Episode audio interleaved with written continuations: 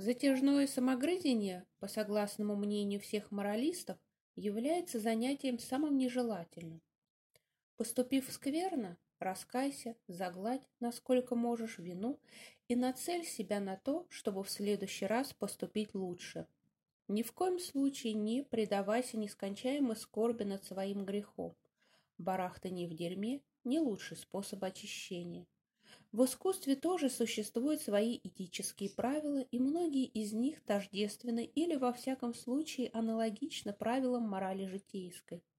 К примеру, нескончаемо каяться, что в грехах поведения, что в грехах литературных, одинаково малополезно.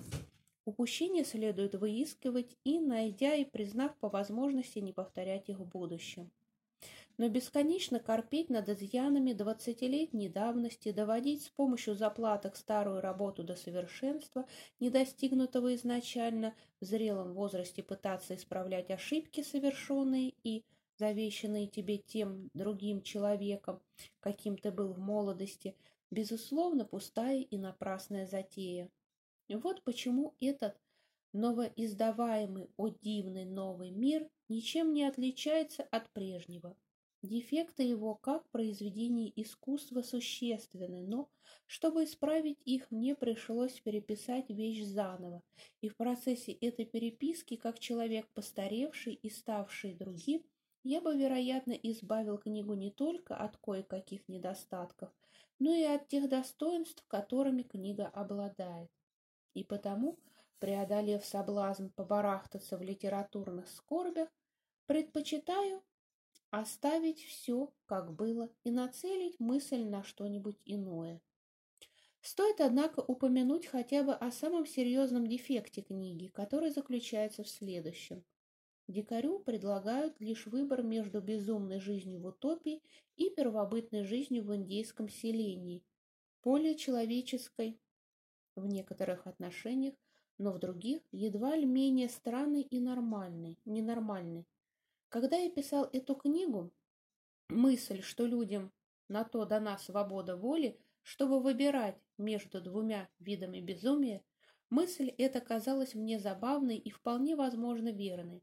Для пущего эффекта я позволила, однако, речам дикаря часто звучать разумней, чем то вяжется с его воспитанием в среде приверженцев религии, предъявляющий, представляющий собой культ плодородия пополам со свирепым культом пенитента. Даже знакомство дикаря с творениями Шекспира не способно в реальной жизни оправдать такую разумность речей. В финале-то он у меня отбрасывает здравомыслие. Индейский культ завладевает им снова, и он, отчаявшись, кончает иступленным самобичеванием и самоубийством.